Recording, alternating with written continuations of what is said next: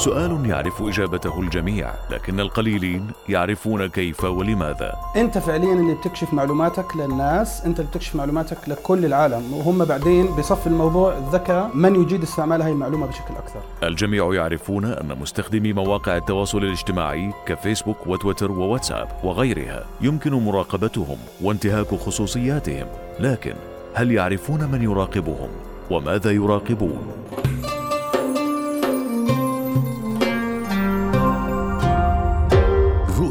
بودكاست.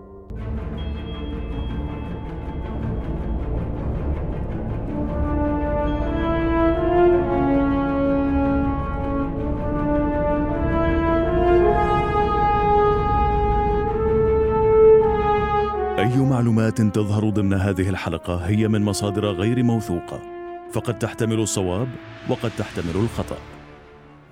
ما في شيء في في في ال digital life اسمه privacy هذا شيء فعليا للاستهلاك الإعلامي أكثر من إنه واقع فموضوع إنه إحنا مش مراقبين هذا فعليا وهم لأنه إحنا فعليا مراقبين. جميع شبكات ال social media بيستعملوا معلوماتنا لأغراض سياسية أغراض أمنية أغراض تجارية بيبيعوا هاي المعلومات ل يعني سواء لمؤسسات حكومية أو لشركات.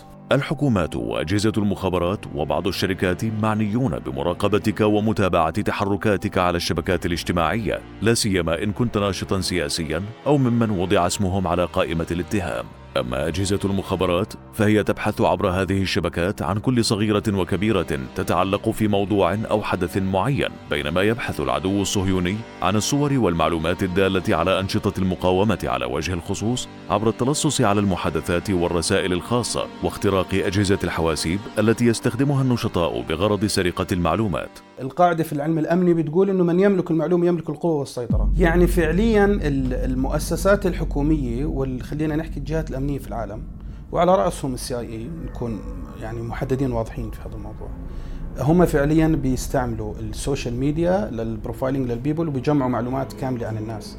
يعني هم لما بدهم يعملوا دراسة في الشرق الأوسط عن توجه شعوب الشرق الأوسط لشيء معين لموضوع معين. هم فعليا بيلجؤوا للفيسبوك. إدوارد سنودن ال- العميل ال- ال- الأمريكي اللي راح آه، لاجئ لروسيا فعليا حكى عن هذا الموضوع بالتفصيل وشرح عن مشروع آه، بريزم اللي انفضح في 2013 وكان شغال في العالم من 2007 يعني فترة طويلة ما يقارب سبع سنوات هو شغال بيجمع data عن كل العالم مش بس دول معينة لا عن كل العالم وتحديدا الشرق الأوسط. جميع ال social networks هم من يملكوا المعلومة فهم فعليا من يملك ال profiling لكل الأشخاص هم فعليا من يملك ال data عن كل الأشخاص من يملك يعني ال- ال- الأمور الخاصة بهؤلاء الأشخاص والأمور العامة اللي بيعرضوها للناس. الشركات المالكة للشبكات الاجتماعية معنية بأن تكون دائما تحت مراقبتها لأن معلوماتك التي توفرها المحادثات الخاصة ستكون يوما من الأيام مصدر دخل إضافي لها من جهات استخبارية. فعلى سبيل المثال كشفت تحقيقات لصحيفة نيويورك تايمز الأمريكية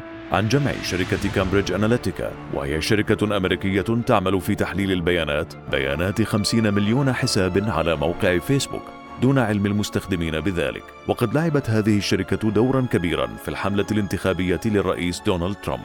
من خلال توفير بيانات دقيقة للغاية حول توجهات الناخبين الأمريكيين وتحديد سلوكهم هم كانوا فعليا بيأخذوا مصاري من الحكومة الأمريكية ومن جهات أخرى.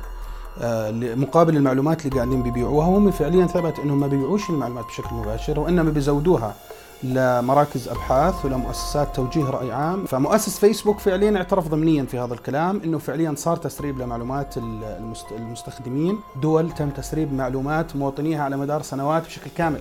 آه، إيش إيش بيحب إيش بيكره إيش بيشتغل. ايش بيسوي عندك دراسه كامله عن هاي البلد فانت فعليا تملك المعلومه Mr. Zuckerberg, would you be comfortable sharing with us the name of the hotel you stayed in last night? Um. Uh. No. If you've messaged anybody this week, would you share with us the names of the people you've messaged? Senator, no, I would probably not choose to do that publicly here. فلا يوجد أمان مطلقا على شبكات التواصل الاجتماعي بلا استثناء. فجميعها ثبت أنه قد انتهكت خصوصية مستخدميها أو استخدمت كأداة تجسس بأيدي أجهزة المخابرات أو قدمت معلومات إلى جهات استخبارية.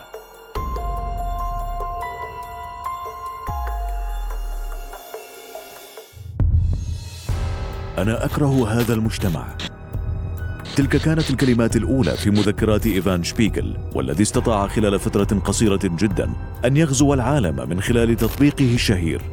سناب شات سواء سناب شات أو أي حدا من ال social media المعروفين أنا بشكك في نية كل شركة عملت هيك application لم تكن مراهقة شبيغل سهلة فقد تعرض وهو في سن المراهقة إلى موقف أدى إلى إصابته بأزمة نفسية حيث قامت صديقته حينها بنشر صور له في أوضاع مخلة في مدرسته. أصبح إيفان بعدها مصدرا للسخرية في المدرسة من قبل زملائه الأمر الذي دفع به للانتقال إلى مدرسة جديدة إلا أن حظه السيء أدى إلى انتشار الصور في مدرسته الجديدة أيضا فقام حينها باللجوء إلى الدراسة المنزلية. فعليا آه، سناب شات إيفان طلع إنه حكي إنه كان عنده مشكلة نفسية وتنمر و... وهذا الحكي. بس أعتقد هو الموضوع كثير أكبر من هيك. يعني هذول الأشخاص المؤسسين تم تم استعمالهم آه، كواجهات. وما خلفهم على الأغلب هي جهات آه، يعني جهات أمنية جهات استخبارية أمنية دولية. مش مش حدا بسيط والهدف من هاي نقاط تجميع للمعلومات. تلك الحادثة تركت رواسب نفسية راكمت الحقد في داخل إيفان. الأمر الذي دفعه لابتكار تطبيق يأتمنه ملايين البشر اليوم من خلاله على حفظ أكثر أسرارهم حميمية. هذا التطبيق هو سناب شات كلنا فعليا فيما يخص ال agreements لل social media ولل softwares إحنا فعليا متعودين next next next ما بنقرأش ال agreement المكتوب. فعليا حتى جوجل سواء سناب شات أو جوجل أو كثير جهات آه، هم فعليا ببلغوك إنه إحنا بنحتفظ في المعلومات تبعونك على على سيرفراتنا لاستعمالات لأغراض أخرى. هسا كلمة أخرى هاي كلمة فضفاضة أنت مالكش دخل فيهم إيش بالضبط يعملوا في ال data لأنه أغلب الناس فعليا بتقول لك مش مهتم أنا بالموضوع إيش يعني؟ طب خليهم يحتفظوا في المعلومات. يعني هاي المفروض تكون على مستوى الحكومات إنهم يمنعوا أي application أي تطبيق فعليا بيصرح لك إنه أنا بجمع معلوماتك وبجمع معلومات مواطنينك لأنه هذا شيء أمني كثير خطير ومش ومش سهل وبتم استعماله لأغراض يعني مستقبلية كثير خطيرة. من خواص سناب شات المثيرة للقلق استخدام خطوط حمراء لعرض عدد الأيام التي مرت منذ آخر مرة تفاعل فيها اثنان من المستخدمين. من الواضح أن الهدف المتمثل بإبقاء شريط سناب حيا يعتبر أهم من الاستمتاع بالمنصة كتجربة اجتماعية. هذه إشارة واضحة على أن آليات التفاعل تقود إلى المزيد من الانخراط في الاستخدام عوضا عن الاستمتاع. وحتى لما أنت تتعمق في الفكرة أو الطريقة اللي بيشتغل فيها سناب شات. أو أي application ثاني أنت بتشوف قديش هم بيسهلوا لل users to share their digital life with them حتى بيركزوا على الجانب النفسي يعني كثير من الناس نفسيا بحب يشوف الناس معجبين في صوره في فيديوهاته بيعلقوا عنده بيعطوه likes آه، هم بيركزوا على الأمور يخلوها أسهل لك مشان أنت to share everything with them وأما أمكر أشكال التلاعب في الإعلام الاجتماعي وسناب شات تحديدا فهي التنبيهات أو النوتيفيكيشنز فالغالبية العظمى من هذه التنبيهات تلهينا عما نقوم به في تلك اللحظة. تجعلنا متعلقين بالإمساك بهواتفنا ضائعين في قراءة معلومات سريعة كان بالإمكان أن تنتظر لوقت لاحق. وبالطبع فإن كل هذه الجهود لإبقائنا متشبثين لها أثر حقيقي.